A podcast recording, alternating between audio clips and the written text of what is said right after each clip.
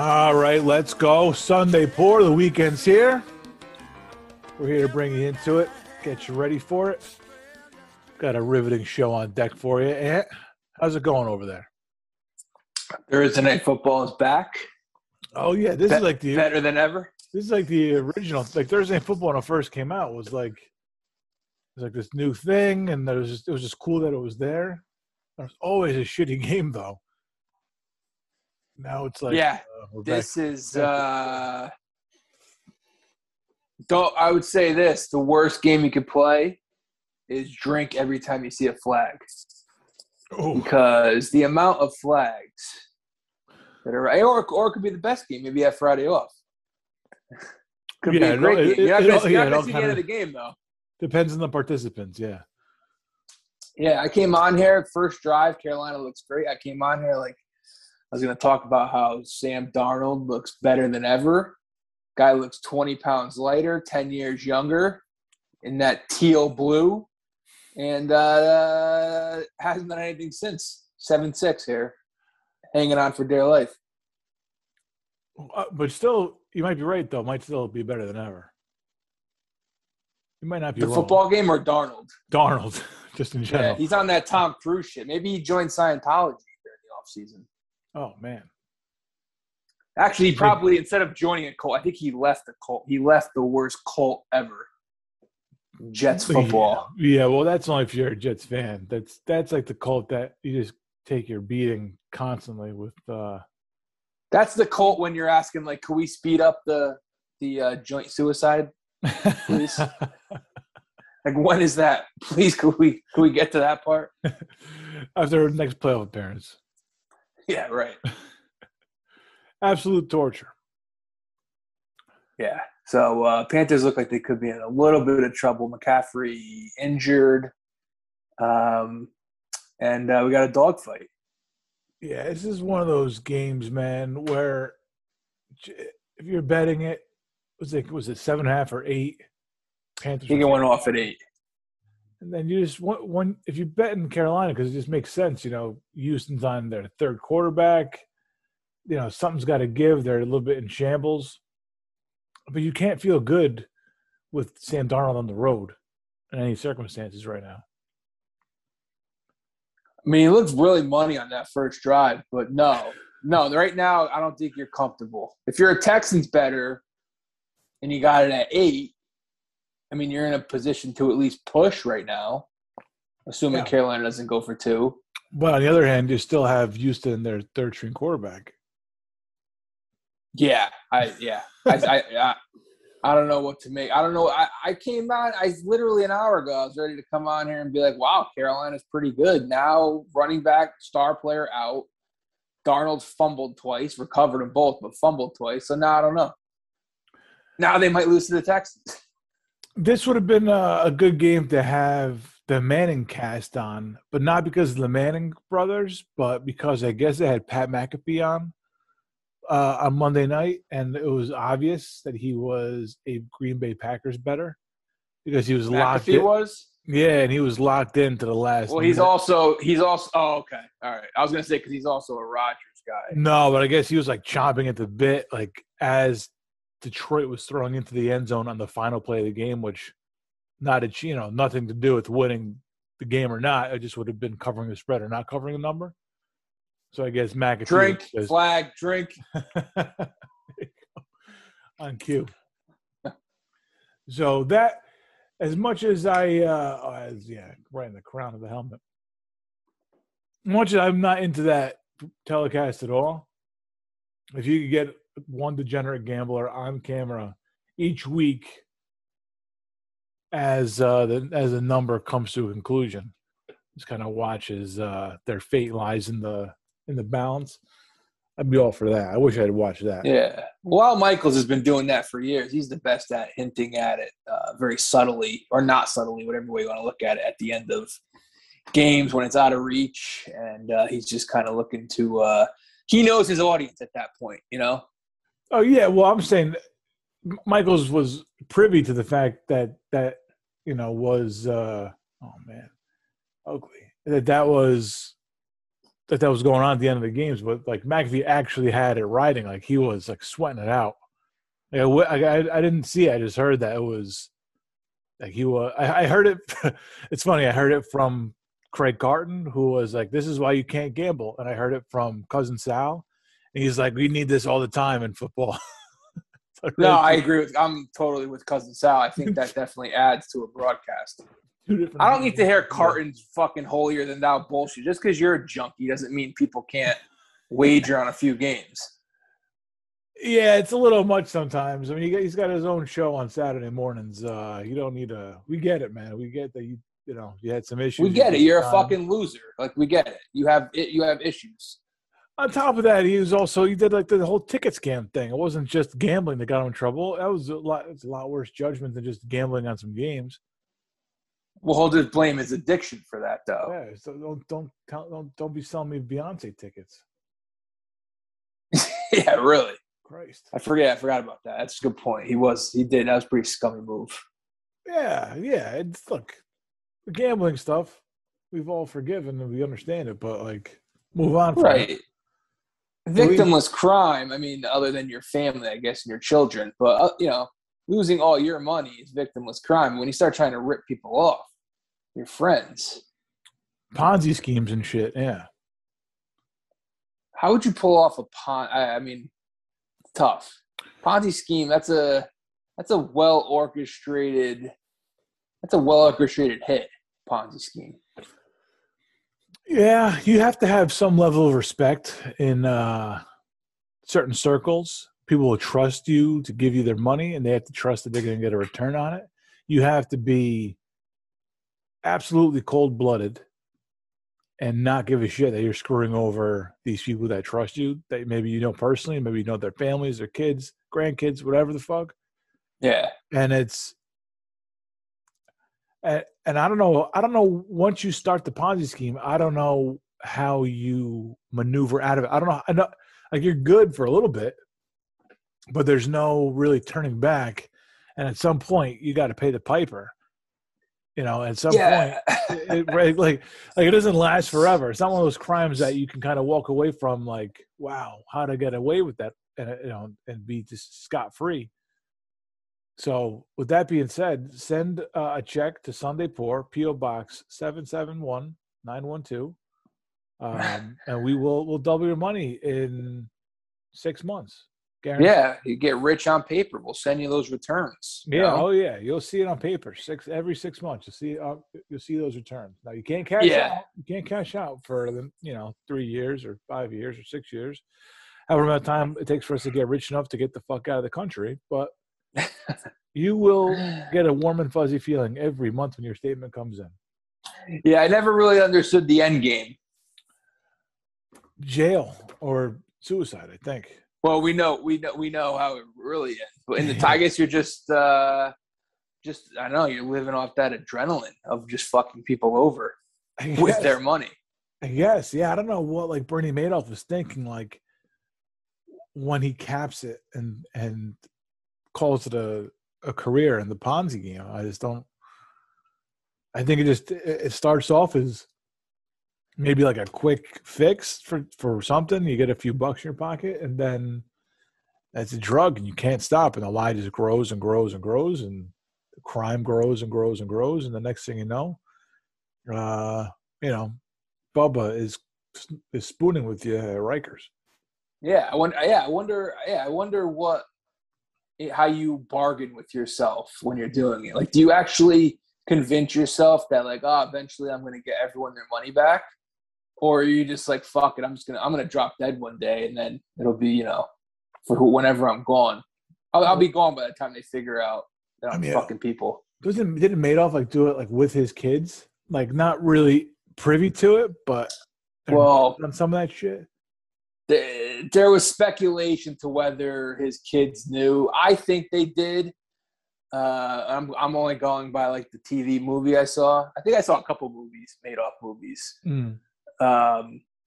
There was one with De Niro on HBO, Wizard of Lies, I think. I saw that one. And then there was a TV one. I want to say like ABC or something, Richard Dreyfuss. Mm. I feel like his kid – didn't one of his kids commit suicide? He may have been sick. He may have been sick, though, with cancer. That's right. That's yes. That's ringing a bell. There was an illness, and they just took that way out. Yeah. I don't know. The cynic in me tells me that his kids knew. But yeah, that's neither here nor there, I guess, at this point. Yeah, everybody's kind of paid the price for whatever they could pay the price for. Yeah. But you're right, though. I mean, yeah, I can't imagine, like, just at night being like, all right, just another 6 weeks or another year of this, and I can figure this out and get out of this.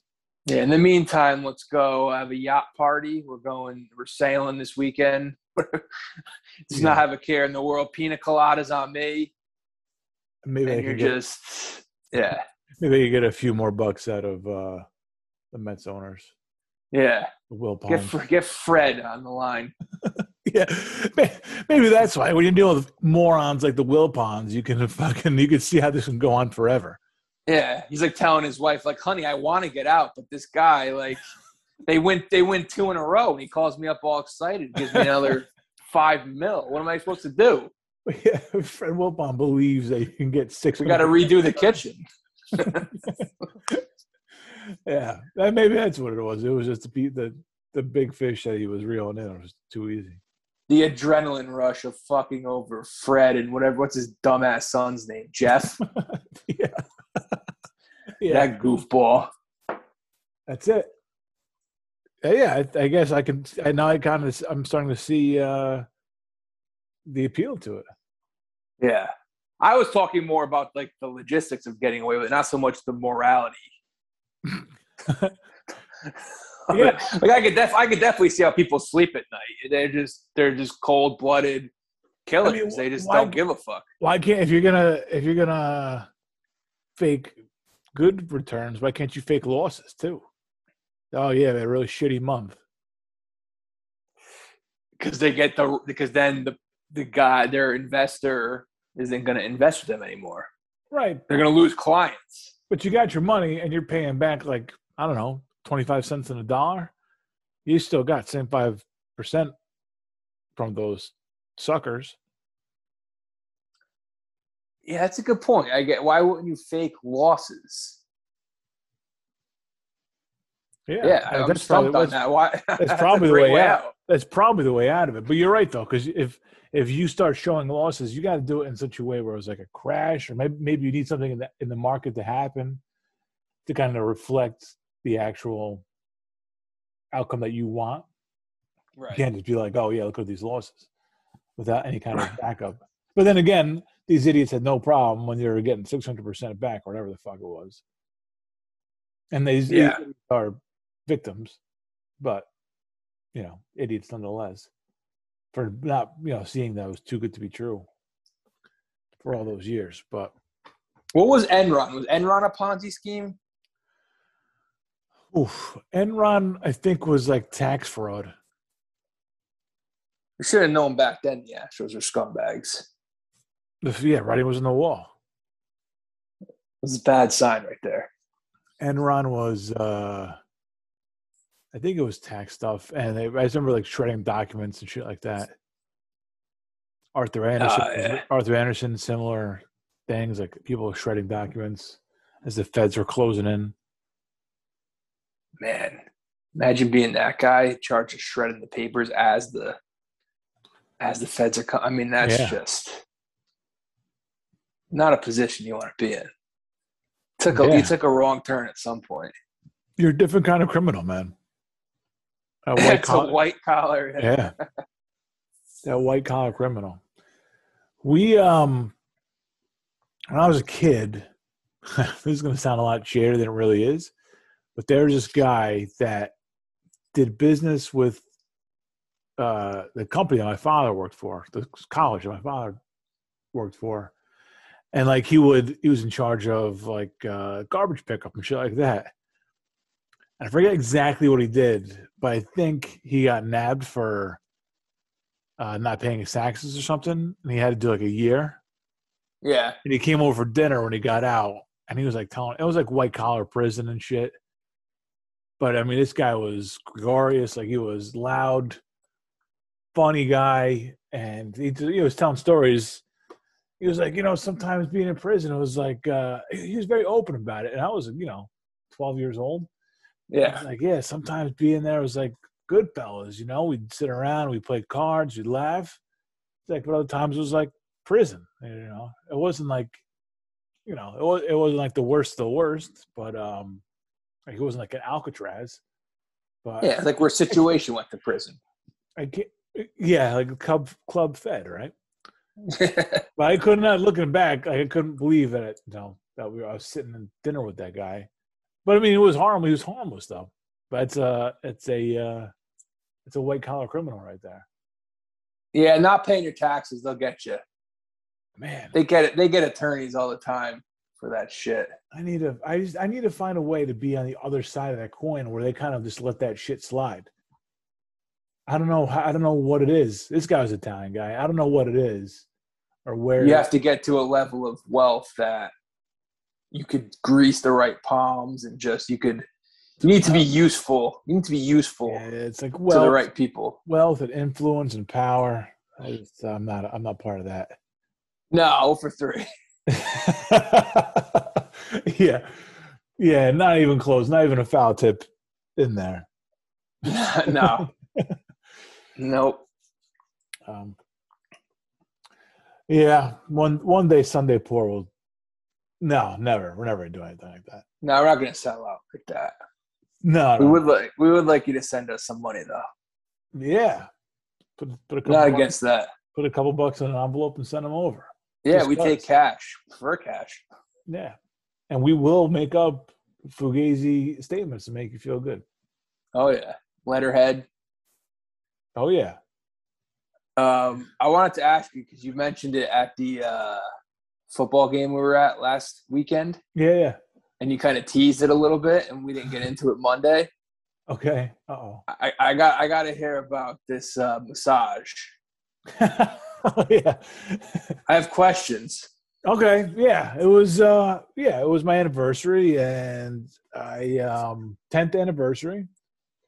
And what's that? Silver? What's that one? No idea. 10. 10 is 10. 2x. Okay. It's a round number. Or 1x. Sorry. 1x. Yep. Roman numeral. Yeah. Steelers, Cowboys. Yep. There you go. That's what I compared it to the whole time. She didn't quite appreciate that. All right. Lynn Swan. It's like Steelers, Cowboys. And so I didn't know exactly what to do. And, it's been kind of a busy, crazy year. I said, what? Let's do couples massage. So found a place in the area, dropped the kids off at school, went out for like a light lunch, had a little wine, and went to, which I guess you're not really supposed to do that. You're supposed to drink water, kind of be hydrated, get everything. I don't know. The water is good for that kind of thing, but I'm not here to play by the rules. And your pores, because the booze will kind of. Won't the booze kind of like empty out when you're getting a massage? I don't know. No idea. Yeah, I don't know either. We got in a room and they had two people available, and we had a guy and a girl, and they rank them by you pick who you want by the amount of pressure that they can apply, and like the guy was. I don't know. I forget how they ranked it, but like the highest firm, like firm to extra firm. Yeah. And the woman was, I don't know, medium to firm or something like that. So the guy was, applied more pressure. So I said, I don't care. Like, I don't care who does it. Like, I'm comfortable either way. So Mercedes, it was like your first time. So why don't you have like the pressure to see like what it's all about? It's all right. No, see, you gotta go, woman. Why? You gotta go, woman. Why?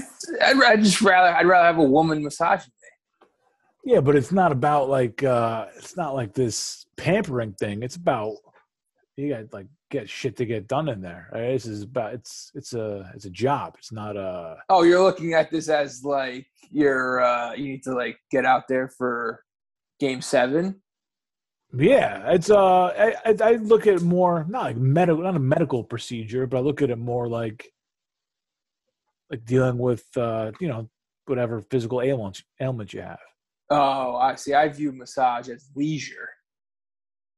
It was. I would say it was leisurely for as painful as it was. Oh, say that sounds terrible to me. I couldn't. Oh, it was great. Do that. It was great. Like my back is all kinds of fucked up, and it was like as soon as he started doing the massage, like I was very aware of every issue in my back. Yep. Like, holy shit! And then he would find. I was like, wow. I was like, how did they just know where to go, and he found like a knot, and he would like, I don't know if it was like his elbow or whatever into it, but you'd hear like the cracking, and I compared it to you remember Space Invaders? No. You know like it's Atari game. Okay, yeah. So I thought it was a movie, yeah. No, so you would like, it was there'd be like a meteor, and you'd have to your spaceship would shoot. And it'll kind of break it up, like into little. Like if you hit it once, it'll break it up to like 4 pieces, and you had to shoot it again and break up to like 8 pieces. You know what I mean? Yeah. So, like whatever shitty Atari graphics there were, and that, I mean, that's, to me, that was the best way to. Like, you just kind of feel it breaking up in your back, man. I mean, I was. What was his name? Todd. Thomas. Yeah. Tom, close. You remember? Yeah, and they were telling me like he's like a yoga instructor too. I'm like, okay, well, I'm not trying to get to know him, but you know. But, yeah. Would you go back? Would you go back and do it again? Oh yeah, absolutely, absolutely. Okay. Yeah. Now, are you talking to each other when this is happening? Me and the masseuse, or me and my wife? You and your wife? No, we're on like separate tables and. I would say within like, there's like 45 minutes total. Like it's like an hour session, but it's like getting ready and all that kind of shit. So like, I would say 45 minutes total on the table. I would say if 6 words were said in that room, that would be a lot. They get you champagne or anything? No, this wasn't like a spa like that. They do spas like that, but this was more of again, like you could pay like on your medical card if you want at this place. So oh, really? It's like a clinic. I mean, it's like relaxing. It's, you know, that kind of shit, but it's not like a spa where you go in and, you know, do a schwitz and all that kind of stuff. And what do you have on? You have like a towel on? No, I wore. You can do whatever you want. Like you're comfortable. I was like in basketball shorts. All right. Yeah. No. Did he touch your feet? No. He did like the weirdest part. There's like one part where he did like a little massage on my ass, which I did not know was coming. So I was like, come on, Thomas. It wasn't like, you know. It was kind of part of like the thigh area. He did glute it, yeah, the glute. Yeah, he did some on the glutes, yeah. So lower glute, yeah. Yeah, and he did like something where he's like kind of stretching my leg, and maybe had like an ankle, but no, never touched the foot. They ask you like what you want, and I guess like, just take care of the back, like all back and shoulders, and they said glutes, and I didn't really know. I was like, yeah, sure, glutes, not really know. Yeah. With that incorporated. Just no feet. You can touch my ass all you want. You're not going near my feet. Yeah.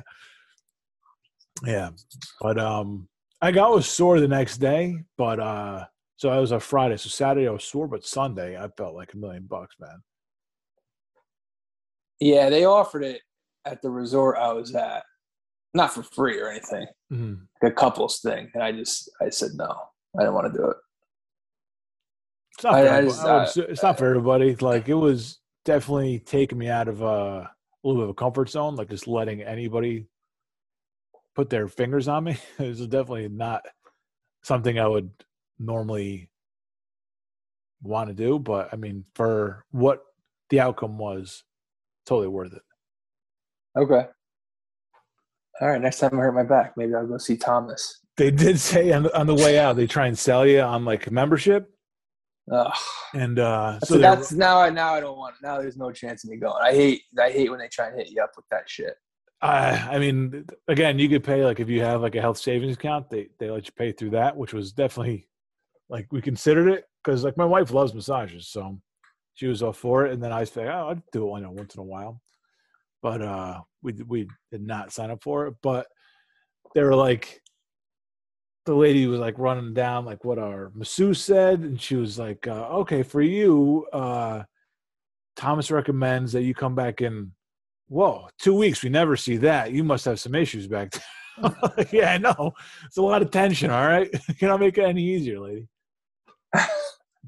And he knows. He's our A guy. Yeah, yeah. He's the firmest. Oh, jeez. See, now you're making me feel uncomfortable about it. Yeah. Well, I mean, it's a massage. I don't know if you're supposed to be comfortable. No, there were like.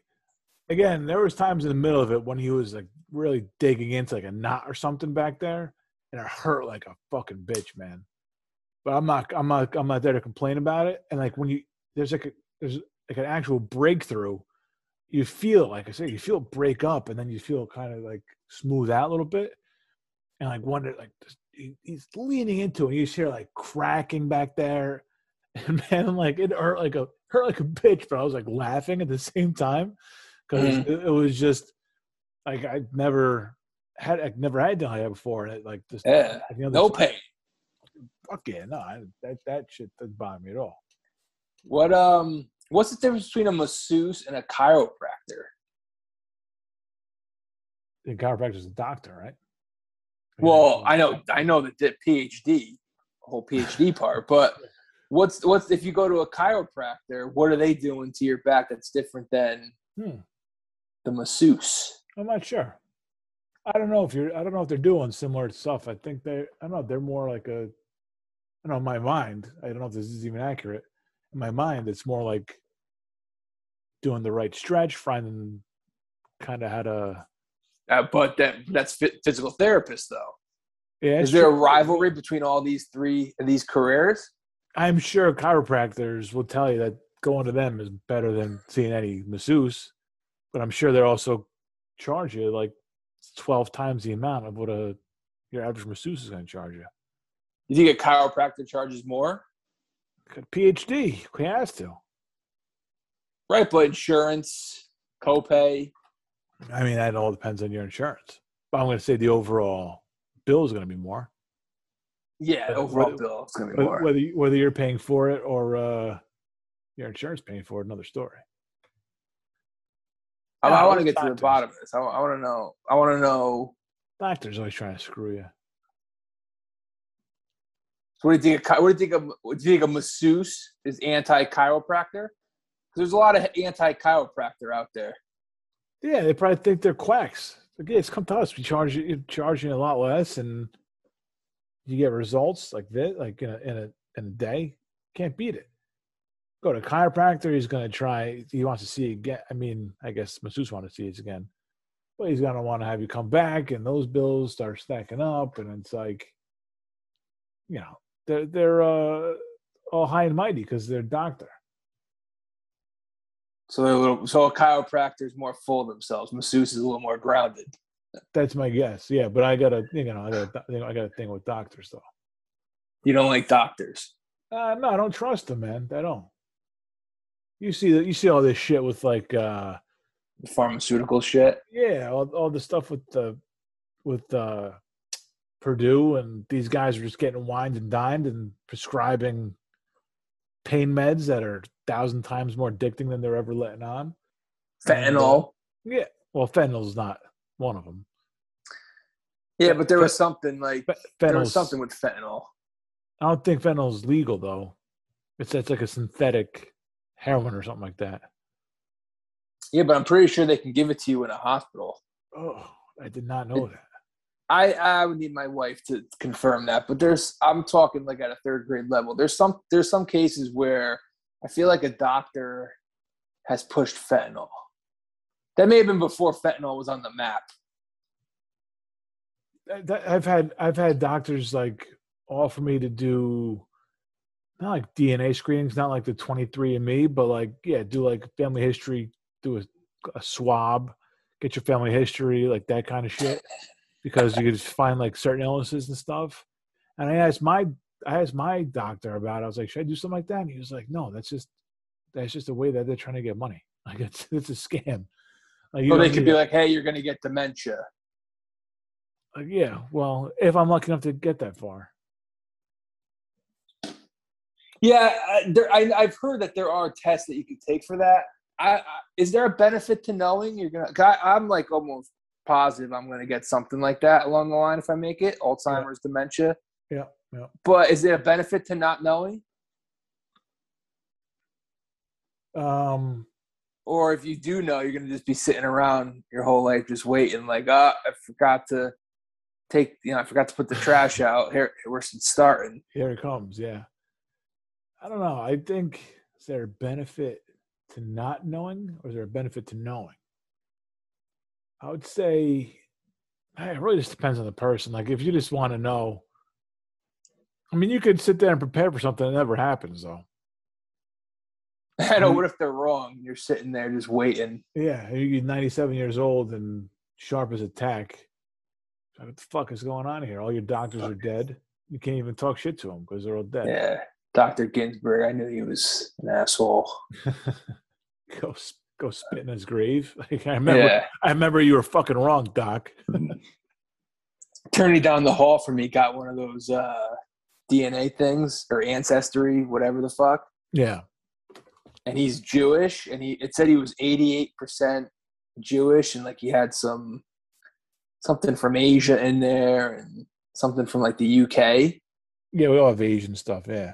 Yeah, and then like they called him, or I don't know if they called. I was half listening to the story. I was eavesdropping on his story, kind of. And they called him or sent him some sort of letter, like a few weeks later, a month later, saying like, oh, no, you're actually 100% Jewish. What? Yeah. I don't buy – I think they just play like bingo with those things, man. They're like, all right, we got a Jew here or we got an Italian here. Let's tell him he's, 90% Italian, and then we'll just like pick shit out of a hat to tell him that he is. So he has a story to tell to his fucking dumbass coworkers or, like his friends at the bar or whatever. This guy's clearly got nothing better. I have no interest in really doing that stuff. Yeah, I'm not. It has no change to what I think or what I It's not going to change my life at all if I know. The only thing is, like I said, the only thing that I ever considered it for is knowing, maybe knowing. But again, like you, I have a general idea of what diseases I'm susceptible to, and I really don't know what I can do about it, except wait. Yeah. The time is a motherfucker. Yeah. Yeah. Yeah. The ancestry thing. I mean, it should be just called like small talking ammunition for dummies. That's what the test should be called. Yeah. Having trouble coming up with something to say at the water cooler? You're 22% Chinese. Yeah. How about that? Yeah. Exactly. Do you choke under pressure, or in a small crowd when it's your turn to speak? We got just what you need. I can't imagine. Like sometimes I see these commercials. These people have these revelations, and all of a sudden, what, you're going to start flying the Russian flag because you have 3% Russian in you? I don't get it. Oh yeah, right. Yeah, all of a sudden, who cares? This newfound pride in a culture you have no idea and have never been connected to, but because 23andMe says you're 3% whatever the fuck, all of a sudden you can be this. That has nothing to do with like it has to do with how you were raised and the people you're around and who you grew up with and that influence. I mean, 3% Russian, and this test also has a 3% margin of error. So, This may or may not be bullshit. Yeah, exactly. I don't know what to do with that information. I'm sure that there'd be some weird shit that popped up. It's just it doesn't impact me at all. Yeah, somebody was telling me one time, like, oh, we tested my father, and like nobody's more Italian than him, and it came back. But he's like, and they're like, oh, nobody's 100% Italian. I was like, well, I am. And they were like, no, you're not. I'm like, I definitely am. Well, you don't know unless you do this. I know everything I need to know. I know as far back as I need to know that I'm 100% Italian. I know my great-grandparents were from the boot. How much further back are we going to go? I have a little bit of William Wallace in me. Is that right? Is that from 23andMe or is that from No, I think that's from like you're just a big Braveheart fan and growing up and started telling the tale. I am a big Braveheart fan. No, I think my great grandmother had like an eighth Scottish quarter. All right. It goes back. It's a very sliver. Like if it was a pie chart, it's a very sliver I have of like either Scottish or Irish. It's like the same thing. Kilts and shit. I don't know. Bagpipes. Like Scottish and Irish are very similar. Unless you like talk to one of them, then I would start a war probably. But I mean, I don't know. Red. They both have red hair, beards. Look at you. You're using it. They suck at soccer. Using it as a small talk. Yeah. There we go. I don't even need a DNA test. I'd rather just tell people I'm related to William Wallace. That's yeah. Yeah, fucking that hero, man, fought for my people, for their freedom. Right.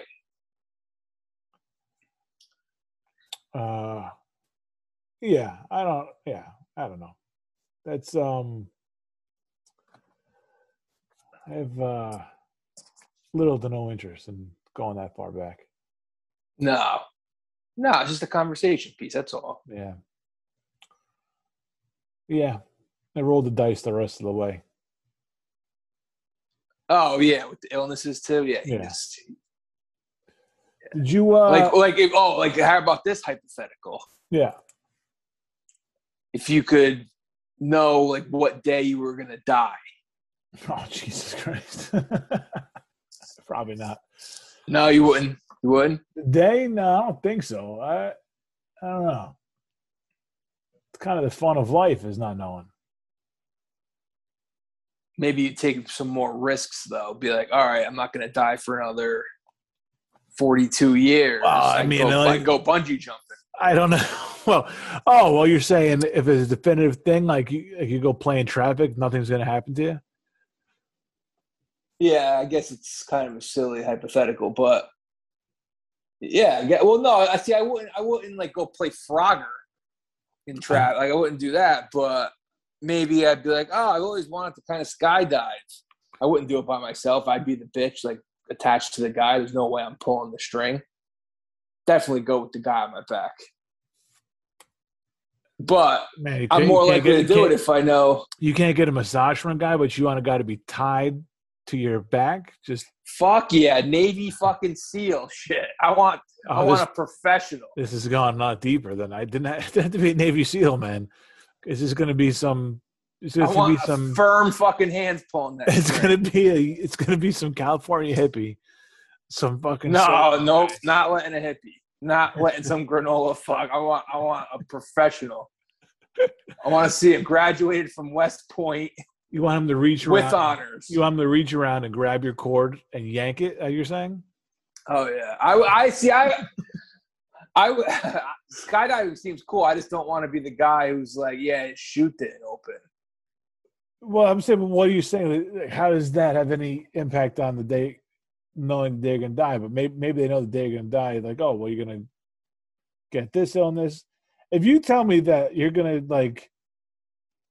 In 2057, you were going to have a car accident that kills you, and that's how you go. So I know, okay, well, look, that's the car accident. There's not going to be, any other incidents. Then I'll know, like, okay, I could take a couple chances.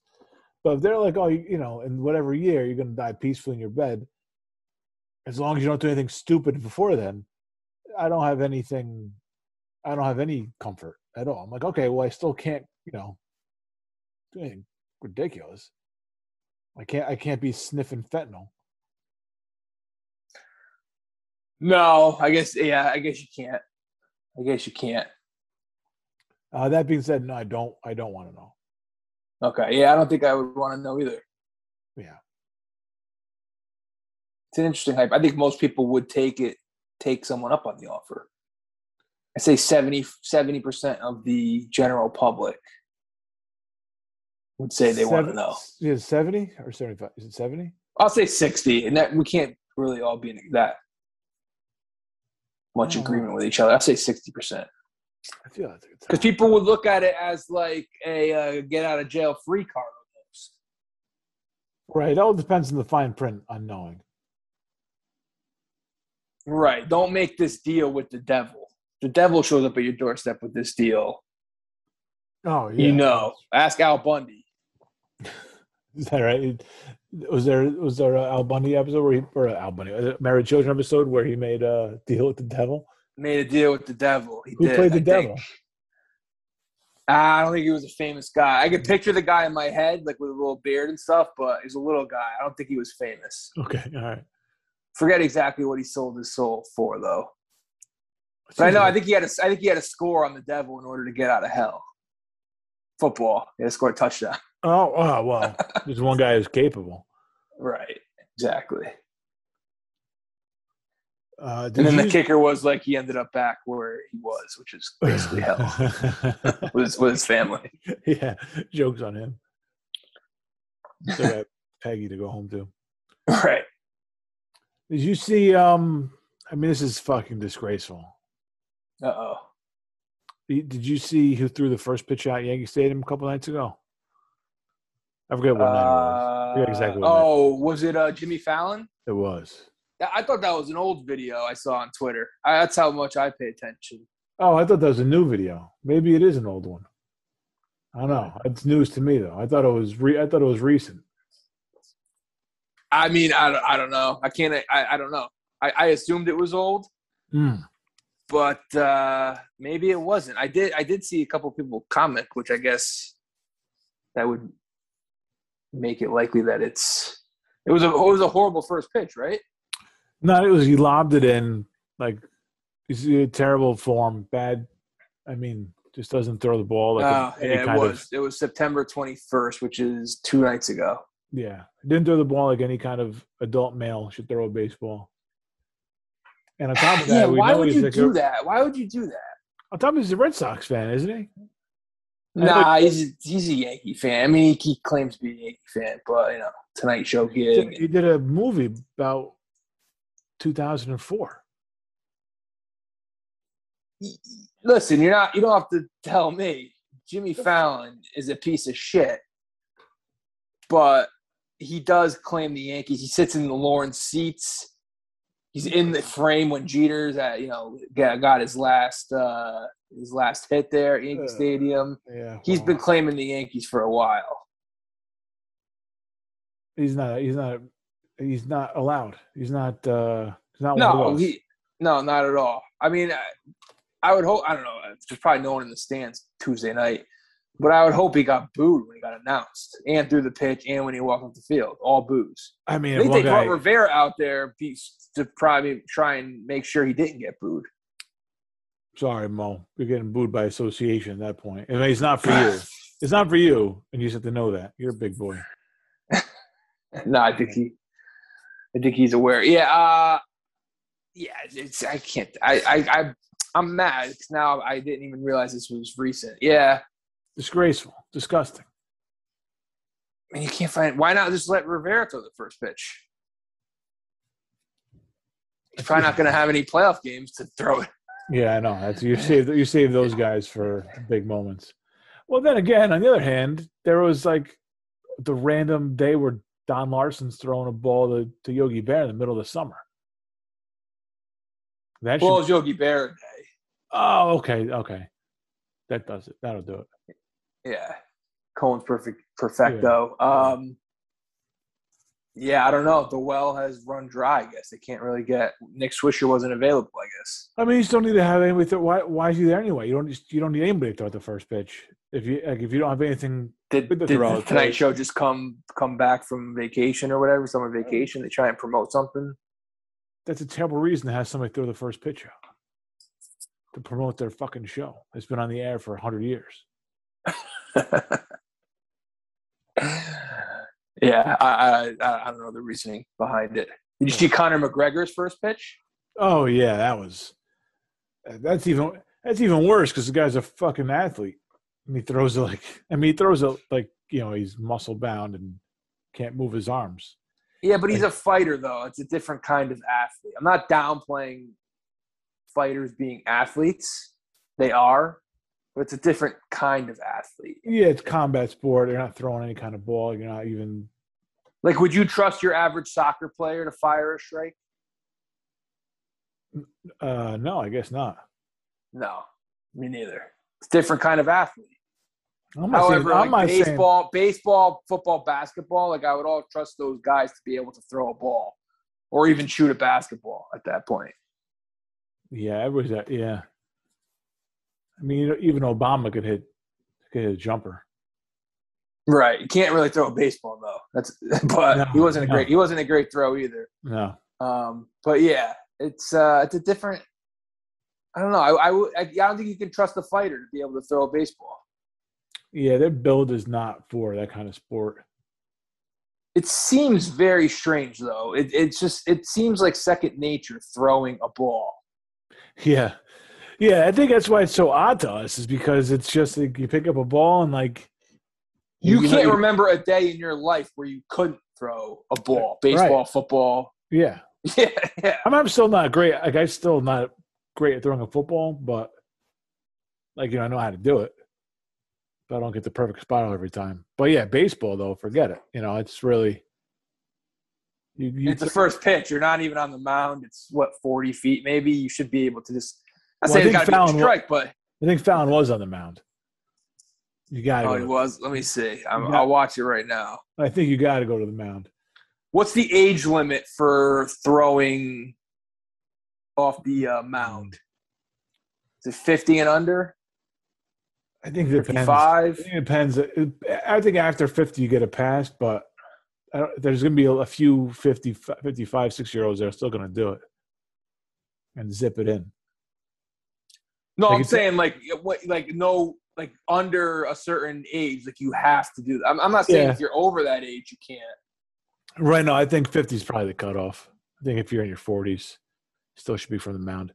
But why don't you cut off? You should definitely be in the tunnel and whip it, you know, throwing a few. Oh, dude, I'd be warming up for like 15 minutes. I'd be warming up just out of fear. I warm up just because I know then you're comfortable. I would be terrified of I don't want to bounce it basically. It doesn't have to be a perfect strike, but bouncing it is just not an option.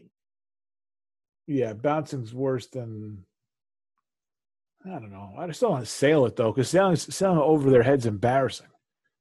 No, you got to hit the mitt. Even if the catcher has to stand up a little bit, you got to hit the mitt. You can't have them – you can't have the catcher, like, strain himself. Yeah, no. Catching your ball. No. You're just out there playing the catch. That's how you got to look at it. You're out there playing the catch. It's not going to be perfect. Zip it right down the middle, but it should be a relatively easy play. Yeah. Who's your when you get to the mound? Yeah, I don't even know if I have an answer for this question for myself. But when you get to the mound, what pitcher? And you go to like an actual windup. What pitcher are you thinking of with the leg kick? You know, the plant and the throw. Like, do you have a pitcher in mind? I don't. You are not that you're emulating him, but that you're kind of like picturing in your mind that you are or that you kind of maybe model your form after? I don't know. I've never really been a pitcher. I don't know. See, I don't know. I don't know if I'd go full windup. I think I would just like kind of throw it in there. No, I don't mean like at a first pitch. I mean anytime you're on the – if you ever go to the mound. Oh, anytime I'm like playing wiffle ball or something? Even like wiffle ball, yeah, yeah. Actually, I do know mine, and it's, especially in wiffle ball, and it's very odd. Fergie Jenkins? No, Canada's finest. No. He's a Yankee. Yeah. Amongst at least one other team I could think of. He's a Yankee from like the 90. El Duque. Nope. Cone. Nope. From like the 90, I don't know. I think he had a couple stints. I would say 94 to 2002-ish, maybe. I'm not sure. Sterling Hitchcock? That's the one, yeah. Really? Yeah. Well, he's a lefty, Hitchcock. I know. I'm a crafty righty. I know. It's odd. Wow. That's who I picture when I'm pitching. I don't even think I have an answer. I think I have to like actually go out there next time I pitch and just kind of let the pitching take over. I have no idea. See, the thing with like Alduke and Cone is Alduke had a pretty prominent wind up and like leg kick. Yeah, you're not lifting your knee up to your nose. Right. And the thing with him and Cone was like every arm angle was different. Like they never did the same arm angle twice. Right. Yeah.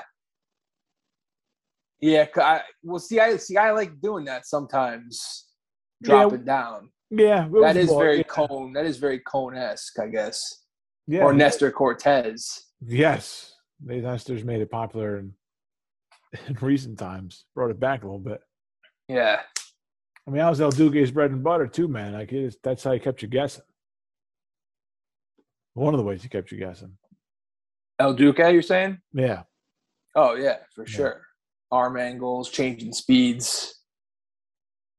He used to remember in the 98 World Series video, coach for the Padres said he has a slow arm, meaning his windup is so, like, smooth that it's, like, everything looks so, like, smooth and crafty, and then the ball just jumps out. Jumps on you.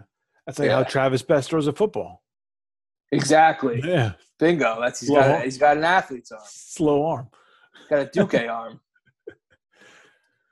You have any interest in the Ryder Cup coming up tomorrow? No, but my father's there. Yeah, I know. He sent me pictures today. It's amazing. It's incredible. Oh, okay. He just sent me a text. I guess that tells you. Well, I was texting him because I knew I wasn't sure when he was going. I said I couldn't believe he was going to Wisconsin for golf and not a Packers game or something. Yeah, I know, right?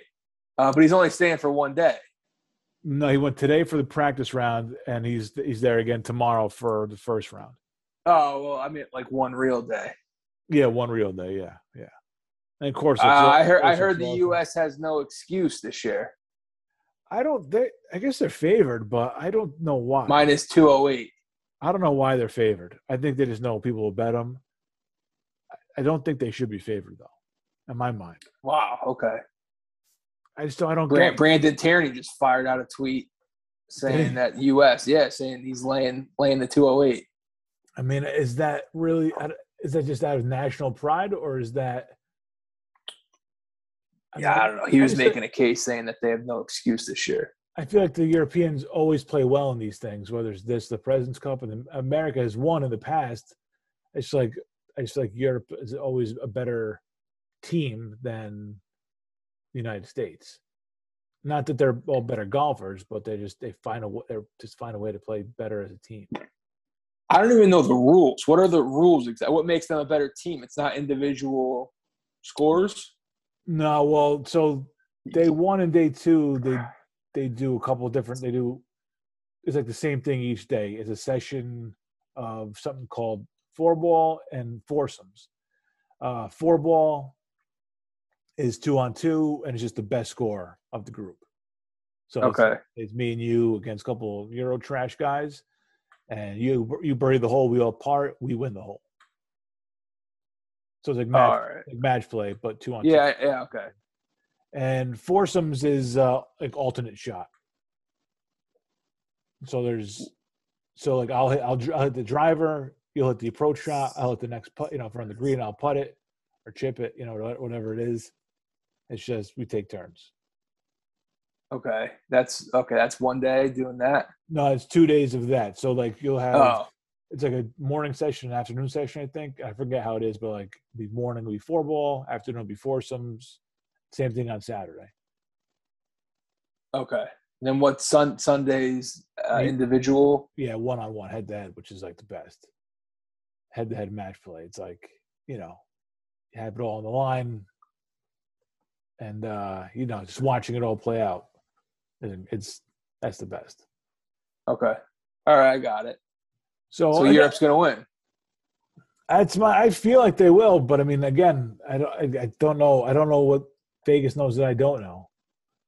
But I mean, they have like John Rahm is the best player in the world right now. Your buddy John Rahm, the Rahminator. Yep. Like they have Ian Poulter, who's like the biggest pain in the ass, but he always comes to playing these things. Like some of these guys are better in the Ryder Cup than they are any other time out of the year, and Poulter is one of those guys. Huh. Take it more seriously. Yeah, I don't know. It might be the team thing. It might be pride in your continent thing, I guess. I don't know. I have no idea. What if you're not from the U.S. or Europe? You're not allowed to play. Sergio's not allowed to play. Sergio's from Europe. Oh, Spain. Sergio's in it. Yeah. I was thinking South America. Well, what if you're? I don't know. I can't think of a Spanish golfer. I don't know. I'm not sure if South America would go under the United States. I'm not sure how that would work in this. Yeah, maybe there's not allowed to play. What if you're Canadian? I mean, what if you're Mike Weir? Just take a back seat. Let's see, not allowed? Be at the Masters. What if you're Vijay Singh? Not allowed? I don't know. Yeah, I guess I don't know if Vijay Singh ever played in it.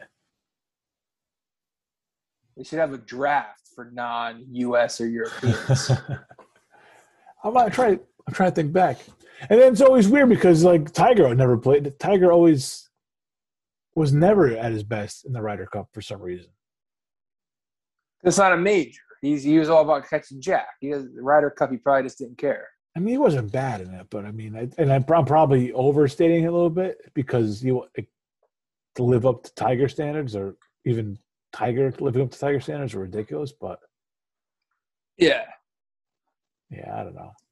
I just don't. Yeah, I don't feel like we have like DJ and Mark Howard. They're paired together tomorrow. Like they might win their match. Yeah. Tomorrow morning, Spieth and Justin Thomas versus Rahm and Sergio. That is like that. That's heavy hitters right there. Yeah. Sergio, I could just see turning it on for this thing. And being I mean, he's been around a while. Yeah, veteran. Yep. Veteran of the game. But I look at Sundays. I look forward to Sunday more than anything. You get like the head-to-head ones are. I don't know. They'll announce them until Saturday night, I guess. But the head-to-head ones are. What network has it? Can't be CBS or Fox. I'm not sure. NBC maybe then. I guess I don't know. I know it's on like the Golf Channel, but like only for early for a couple hours or whatever. I don't know where it goes after that. Yeah, it's probably NBC leading up to Sunday Night Football. Yeah. So you won't tune in for a second of action this weekend? Definitely not Sunday. I'll be tuning in Sunday. I mean, I'll be flipping to it on Sunday though. It's on my previous for sure. What's the date Sunday? I'm looking on the guide right now. It is it's on NBC. Yeah. Starting at noon. There you go, 12 to 6. An hour of golf. That's big on a Sunday to have an hour of anything because 12 to 1 on Sunday is maybe the worst time of the week, the worst hour of the week. Might be 12 noon, to 1.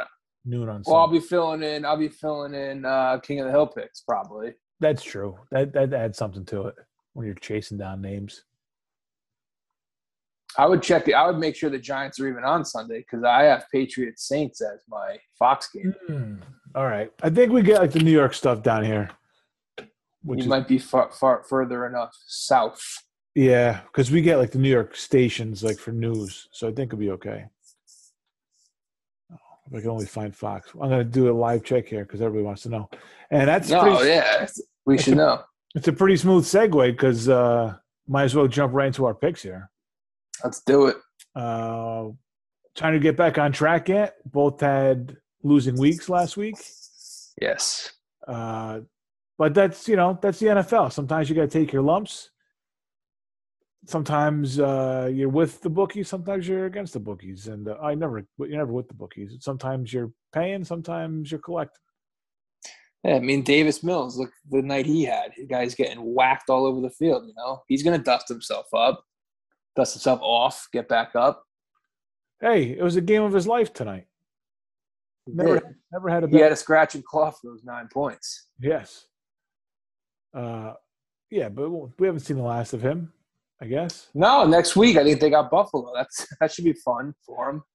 Is there any chance that Deshaun ever plays at all this season, or is it just assumed he's not playing? I don't quite get it. This season, I would say no. I think is it possible someone gets desperate and trades for him this year? I mean, it'd probably be my team that did it.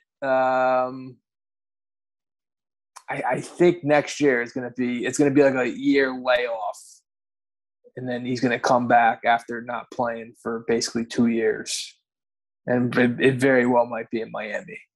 They're probably the front runner. Congratulations. Thank you. I do have Giants Falcons on tap here. All right. Huge. There we go. Keep basically posted on what happens in Foxborough. Basically, it makes it worthwhile to move over here. So Sunday, week 3. I don't like the board this weekend. I don't know about you, but I look at it and I just felt way too chalky. So to me, this is like yes. To me, it felt like a buying or selling week. Like, are you buying this team as a chalk team or not? And then you got to make a decision. But I looked at first glance. I just was like circling teams. I'm like, no, these can't all be winners. It doesn't make any sense. But of course, it looks like Carolina's gonna be the first one I circled, and it was chalk. So now I'm not sure if I'm gonna go with that trend or what. So that being said, let's hear what you got. First pick, week 3, rebound. Okay, go 0-3, 3-0. What do you got? So I have all 15 games written down. 8 of them are unbettable, and I have 7 games that I have a pick on. And okay. I don't even like the 7 games I picked. Okay. And for some reason, I wrote down notes on the unbettable game. So we're gonna wing the picks here. Okay. Why we're taking. All right. For this game, first game is simple. I'm skipping ahead to Sunday night. Going Niners. I think the Packers were a little smoke and mirrors on Sunday night. It was Monday night when we're on the air. Mm-hmm. You know, they've basically played one good half of football, and it was against the Detroit Lions at home. Okay. I mean, if you can't beat the Detroit Lions at home, I don't know what to tell you. Yeah. Worries me a little bit that San Fran's banged up. They're on like their 5th running back, but it just feels like in the Shanahan era, they just plug any running back in, and the guy performs. As long as the offensive line's healthy, which I'm assuming it is. I don't fucking know. I think they'll be fine. What do you have the number at? I have it at 3.5. All right. Any chance that it goes down to 3? I saw it go down to 3. Let me check Oddshark right now. I could stall. Yeah, think that, about my points that I'm going to make. If you get that at 3, I think that's the play. I see it at 3 right now. Didn't Green Bay get smoked in San Fran last year? I think they get smoked. No. 2 years ago? In the title game. They did. Okay. We had the Niners in that game. Rodgers, historically, I don't have any numbers to back this up, but not good against the Niners. He's lost to him 3 times in the playoffs, twice to Kaepernick, one time in Lambeau against Kaepernick, and then once against Jimmy G. Last year, I believe the Packers beat the Niners. I was like the Nick Mullins, shitty Niners. It was like I think we were on the air for it Monday night, Thursday night, one of those weird games. Yeah. But I think the Niners are going to be like when like the politician declares for president, or whatever you want to call it. Mm-hmm. I think this is the Niners week that they really like you like, okay, start taking them serious for the Super Bowl. Coming out party. A little coming out party for the Niners. This one jumped out. I knew as when we were talking Monday night and the Packers were going off, I'm like, oh, I'm taking the Niners Sunday night. I got to stick to it. It's usually my first instinct's wrong. I like the Eagles against the Niners last week. That was my first instinct was taking the Eagles. It was wrong. So this is the third straight week I'm taking the Niners game. Won with them week one. Lost betting against them week two. Back on them for week three. Niners laying the points. All right. There you go. All right. I think I will start by I will go chalk my first pick as well. Alrighty. A home team given 3 points. I feel like this line makes me nervous. I don't know something that somebody else knows. Oh yeah. But I mean, I do not think by any stretch of imagination that Cincinnati versus Pittsburgh's defense can keep them in that game forever. Now Pittsburgh, plays ugly games. Joe Burrow's a sitting duck. And again, I feel like people are on Cincinnati. I feel like people love Joe Burrow and they love Cincinnati. I feel like that's why the number in my mind, that's why that number is low. It's because they think that people love Burrow and Cincinnati and want to see them do well. I cannot get behind Cincy on the road in Pittsburgh against a pretty good Pittsburgh defense. So I got to go. That's my chalk pick. It's Pittsburgh -3 at home. So I put the Steelers in the unbettable category. I like the Steelers. They're very banged up. The more the line drops, the more I like Pittsburgh. You don't know if Roethlisberger is going to play. It sounds like Deontay. Yeah, he'll probably play. It sounds like Deontay Johnson's not playing, who's his favorite target. Watt is out. The cornerback, Hayden, is out. So I would still take the Steelers because I feel like they could just gut out an ugly game against Cincinnati. And it's the fucking Bengals. So, 19-11, something like that. Yeah.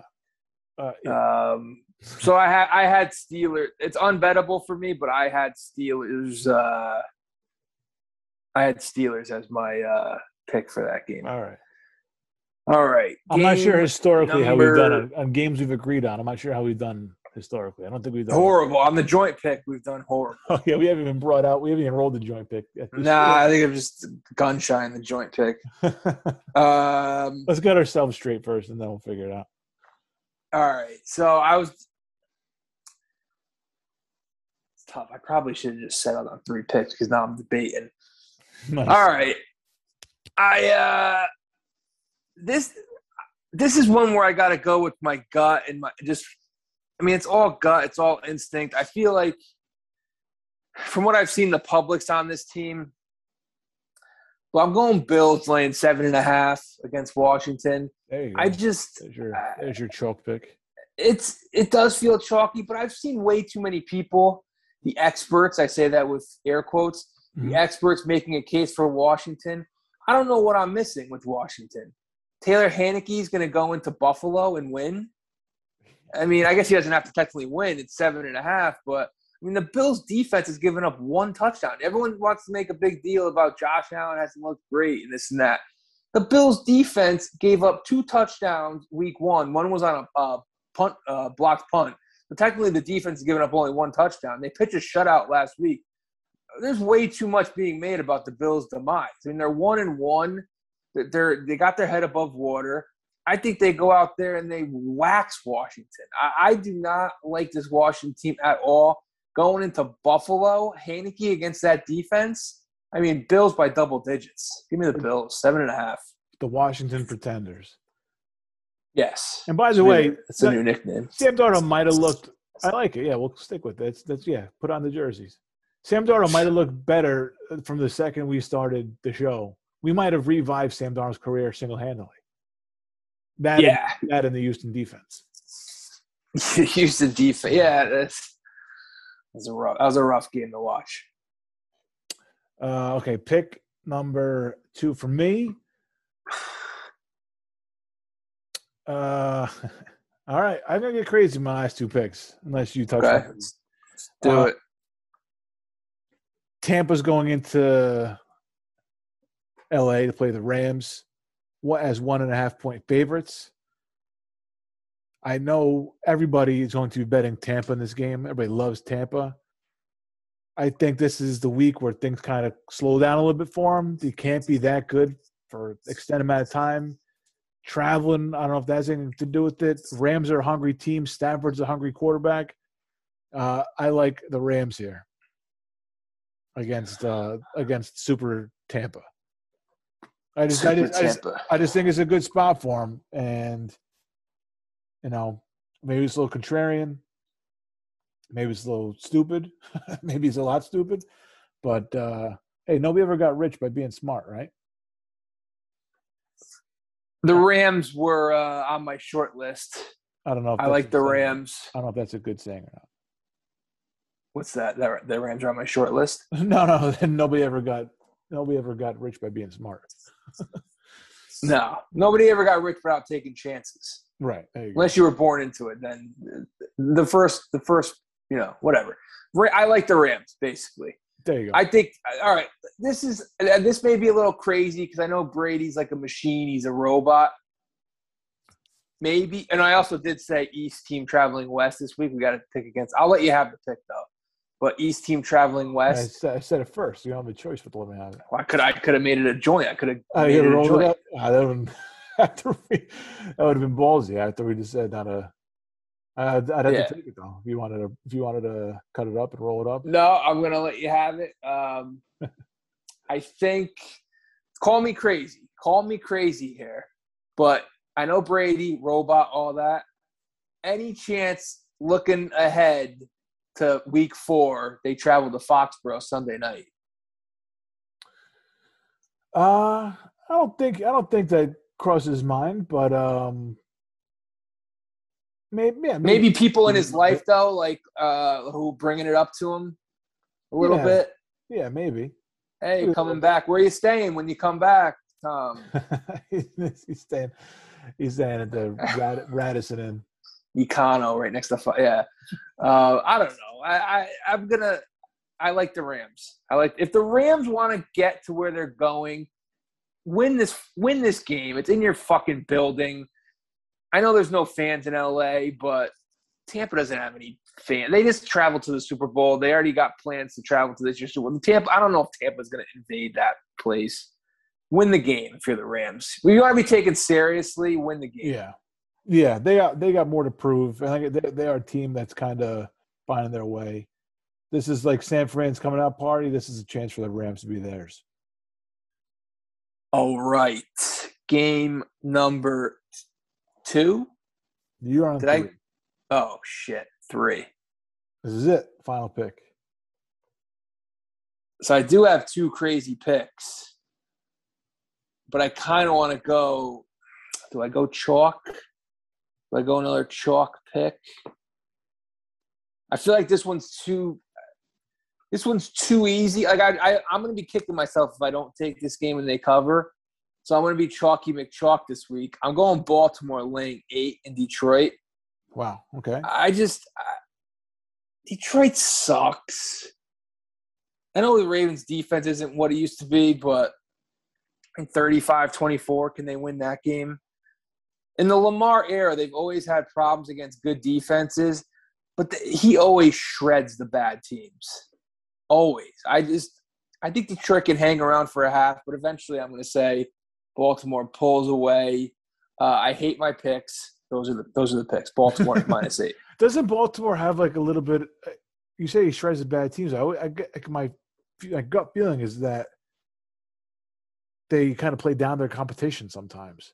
No, I disagree. I think they beat the bad teams and they struggle against good teams, good defenses. Like up until last week, Lamar was 0-for against Mahomes.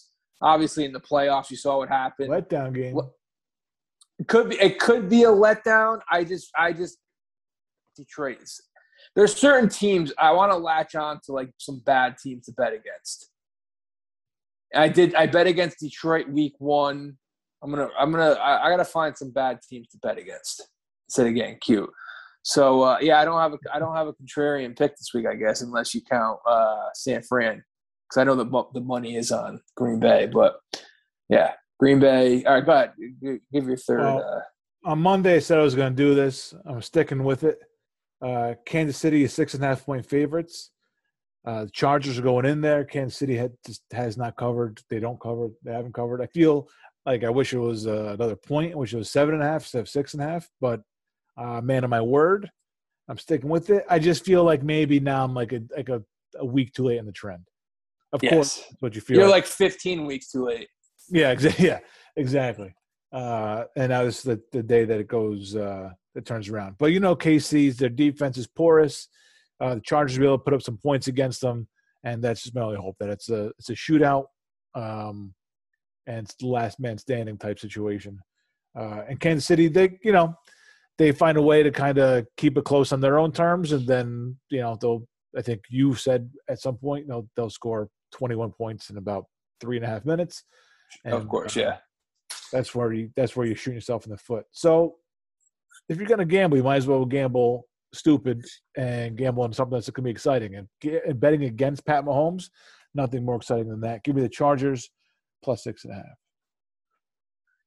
Yeah, my brain turns into a pretzel when I handicap Chiefs games. I like the Chargers in this spot. I think they could win, which means I'll take the points, but I just fear the Chiefs too much to ever make it. I have this under unbettable, but I lean Chargers. There you go. There's your picks. Week 3. I got Pittsburgh minus 3, Rams plus 1.5, Chargers plus 6.5. Yeah, I have San Fran. Was it 3.5? Yep. San Fran 3.5, Buffalo's minus 7.5, Baltimore minus 8. I got a couple honorable mentions that I kind of pussied out on. All right. Let's get your pussy picks. These are pussy out picks. I actually have a 3-pack of pussy out picks. Vikings.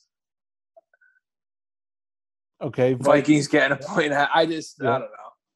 Yeah, Seattle on the road. Yeah, I can see that.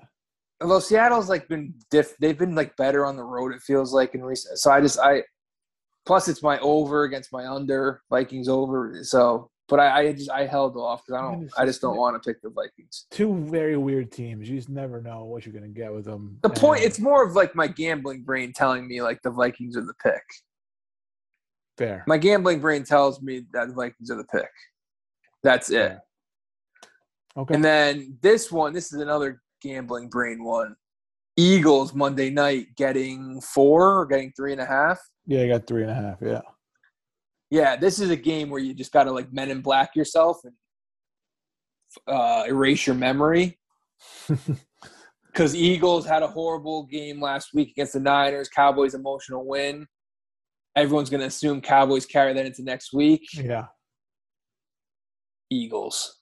I should have made that. See, I put probably the reason I didn't pick the Eagles. I think that would have made the cut, but I kind of when teams burn me, I put them in the penalty box for a week.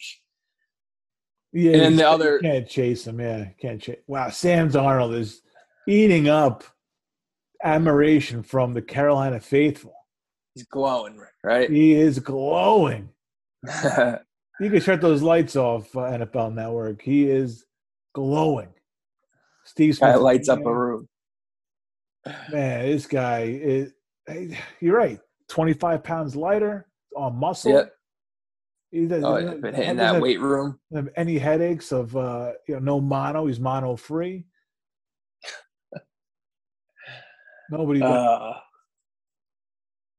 then my third honorable mention was the Browns, but I don't feel like laying 7 with the Browns, basically. I figured rookie quarterback. That game to me is unbettable. Well, yeah, because it's the Browns. I just don't know what to expect from – I feel like Fields can come out and play well, even though he is a rookie. He's a week to prepare. Cleveland's always – Spotty, yep. And you never – it's that number – a touchdown to Cleveland feels like 3. It just feels like you're setting yourself up for disaster. Yeah. Beckham's back. Don't know. I didn't even know that. Yeah, unbettable. I would have changed on the fly mid-bet if I had heard that. I still kind of like the Browns, man. I still do. I feel like I just feel like they're team-wise, they've got it figured out. They've got their formula figured out. I don't know if that translates to big-time success, but they know how to compete with what they have. Yeah. I don't feel as bad about taking 3 favorites because I feel like it's been all dogs the first 2 weeks, and eventually market's going to correct itself. I feel like we're going to have a week where the favorites strike back. I'm hoping it's week 3. I'm hoping. It might not be till week 5, but I'm hoping it's week 3. There you go. You're a believer, so you're buying these teams as favorites. I kind of was at a mixed bag. Yeah, I really picked against three teams that I don't think are very good. Lions, Packers, and Washington. Right, so you were going against teams more than with teams. That's dangerous too, man. I don't have a feel right now.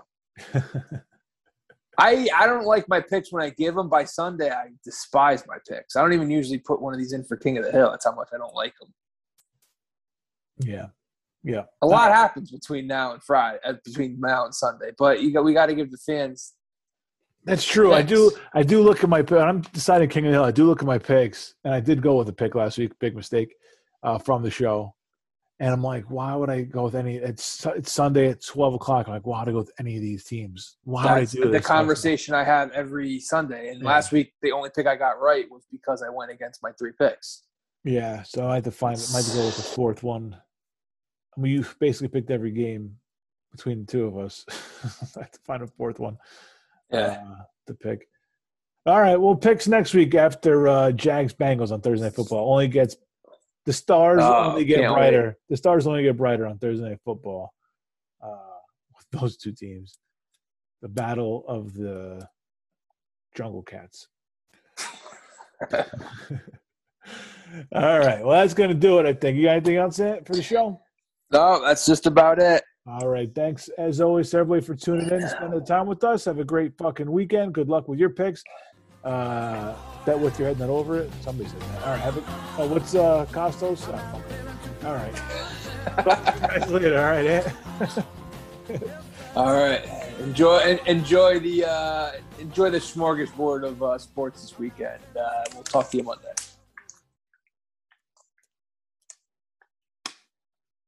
And up to Boston we go. 9 games remain. 9 games remain. 1 game lead for the second wild card. Toronto lost tonight. It's so – watching them, take care of Texas is so – I don't know. It's not bittersweet. It's not the word I'm looking for. But it's like a sigh of relief. Like, okay, you're supposed to do that. You needed to do that. You did it. But it almost brings you no comfort. Like, you don't feel any better about the team today than you did 3 days ago. But it's like, all right, well, we needed that. Now show me what the team you are, because Boston is not Texas. And it wasn't exactly easy against Texas a couple days. Cole tomorrow against Eovaldi. Yep. And they dueled already once this year, right? And they both are pretty good, if I remember.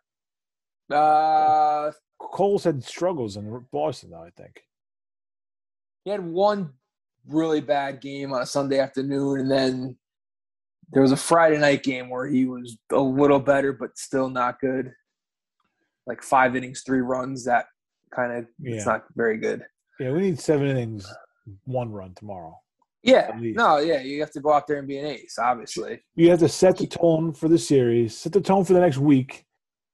Next 10 days, 9 games, go out there and pitch a fucking gem and show this team that if you get behind you, you can do anything. If he goes out there and shits the bed again, it's over. It's over. So you're saying he goes out there and gets bombed, that's it. See, I'm taking the approach that the Toronto series is actually going to be bigger from a standings perspective. Sure, yeah. Because right now, let's put it this way. I just mean confidence level-wise for me, but go ahead. No, I know. I mean, he's got 2 starts left in the regular season, one in Fenway, one in Toronto. Yeah. And then you hope – I mean, he could potentially pitch game 163, I guess, Monday if there's a tiebreaker to get into the wild card. Mm-hmm. I would say – I had a point and I lost it. So a Toronto series being bigger from a standing standpoint. Okay. Yes, because right now Yanks are up a game.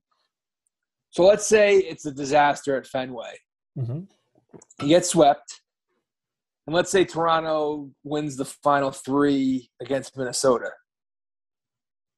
You're still only two back of Toronto, and they're still going to play it up like, hey, we can go in there and sweep Toronto, and we still control our own destiny. So that Toronto series, I think, is going to be big no matter what. You actually can't play your – I mean, it's going to feel like the season's over if they get swept in Fenway, but they actually can't play. They're still going to be able to control their own destiny come Tuesday night, even if this weekend spirals, which it might. Yeah, I guess, I mean, the thing is, like, with this team, they've always kind of taken two steps back, every step forward, but they always find a way to kind of not make up the ground, but kind of keep an even playing field. You know, if they lose 6 in a row, they'll win a couple in a row. You know what I mean? Like, it's been that kind of season. So, yeah, why would it change now here in late September? Yeah, I don't know what to expect. It wouldn't surprise me if they make the wild card game. I don't think they're going to win the wild card game. That's the only problem. But It wouldn't surprise me if they're there. I don't think they're going to go up to Fenway and win a wild card game. And if it was potentially Toronto, I don't think – yeah, I just don't – I don't know. I don't like their chances in the wild card game. Yeah. But I wouldn't surprise me if they got there. I think from a morale standpoint, you got to win tomorrow. Nestor on Saturday. Yep. 5 innings. 5 innings, 11 strikeouts. And I hate Montgomery on Sunday. I don't have any trust for that guy. You don't trust Montgomery? See, I trust Montgomery. He's so – I feel like he's just unreliable. Oh, see, I think he's – if you get into the – if Cole pitches you into the playoffs in the wild card game, Montgomery is my game one starter. Why? I like his composure in a big spot. I think he stays composed out there. I think too many guys just Nestor's been good, but I'm not a game one starter. I think Montgomery gives you the best opportunity to give you like 6 solid innings. And and he showed me something last year in the playoffs in that game 4 when he was in trouble early, got out of it, and I like Montgomery. Yeah, I feel like he's too up and down. I mean, anyway, in that rotation you're taking a chance with, so I guess you're probably as good as any for that game one start in a playoff series coming off cold. But, take Montgomery over Corey Kluber. Yes. Yeah, I mean, again, it's just such an up and down. The rotation is, you know, leaves a lot to be desired. I don't even know if I could name 5 starters right now. I mean, Tyon. I don't even know who's starting the game half the time. I'm like, who's starting tonight? You have Cole, Nestor, and Montgomery's head for the weekend. Yeah, yeah. I mean, they can't. You can't start Corey Kluber in Toronto. He's going to get fucking crushed. Done. Yeah. Yeah. Derby. Who the fuck's our 5th starter? Who am I missing? Who did I leave out? Luis Heel. I'll take Luis Heel up in Toronto over Kluber. Yeah, Heel's kind of come back down to earth a little bit, but yeah. Yeah, I think you're going to have to take Luis Heel. I feel like I'm missing – I guess Tyon, he's on his way back, but I feel like I'm missing a guy who pitched in that Texas series. Yeah, but Tyon, like, he had his moment, and it was sometime in August. No, I don't trust – Tyon, he definitely fell. Definitely had a fall from grace. I think we were recording the show when when the real James Tyon stood up, and I don't think he's ever looked back. No. Yeah. Rehab assignment though. He is pitching a game at Scranton, I think, before he comes back up. All right. Well, listen, man. I mean, they're gonna keep us in it until the bitter end. So, are you into any of the other races? NL West. I'm not locked in, but I mean, it is on the peripheral a little bit. I mean, I love the fact that the Dodgers are going to have trouble. You know, Dodgers don't win in full seasons. Like, it's a known fact. They don't do anything in an actual full baseball season. You know, if you have a 16-game season. They had a fucking – they scummed a win out today in Colorado. Sickening. Yeah, I saw Scherzer got tagged a little bit. Yeah, they have two out, nobody on in the ninth, and they put together a rally to tie it. Yep. I think the good thing about if the Dodgers do get in that game, or even the Giants, I don't think the Cardinals are a pushover because they're going to be able to throw Wainwright at you. And I know he got tagged a little bit today, Wainwright. Wainwright pitching in the shadows. He, you know, and Wainwright, they let the guy pitch 120 innings, 130 pitches. Mm-hmm. Like, they'll let him go out there and deal. Yeah. And Wainwright could work. Wainwright's one of those guys. Like, if there was a Hall of Fame, he's not a Hall of Famer, but if there was like a Hall of Fame for clutch guys that you would take over actual Hall of Famers, Wainwright would be one of those guys. I would take Wainwright over some like really big time pitchers. I wonder if, like, Wainwright, is he like the equivalent of a Jack Morris today? Jack Morris, we'll see after this year, maybe. Jack Morris leads the Cardinals.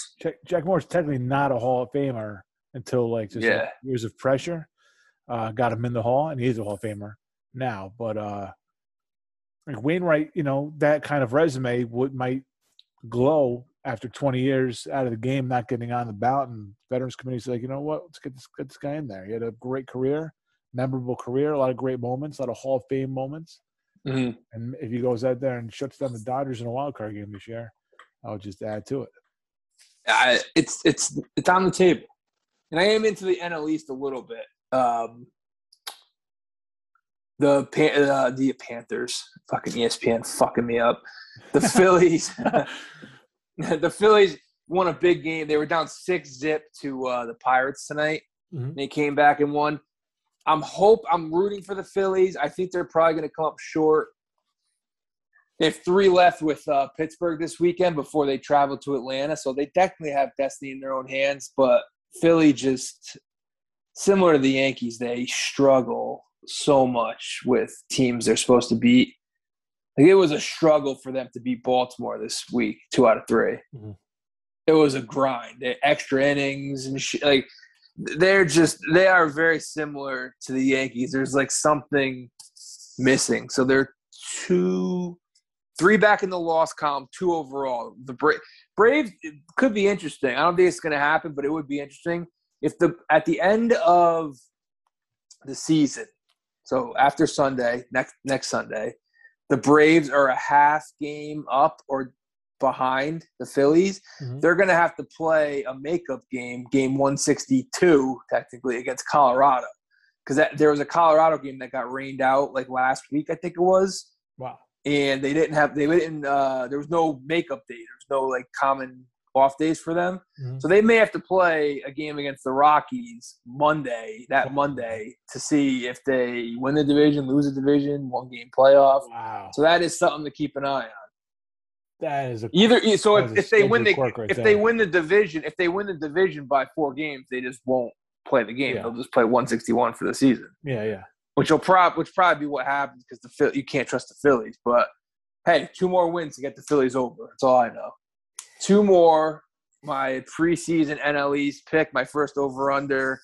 I need them to go 81 and 81, and they are 79 and 74 right now. I need 2 more wins. It's gonna be a long week.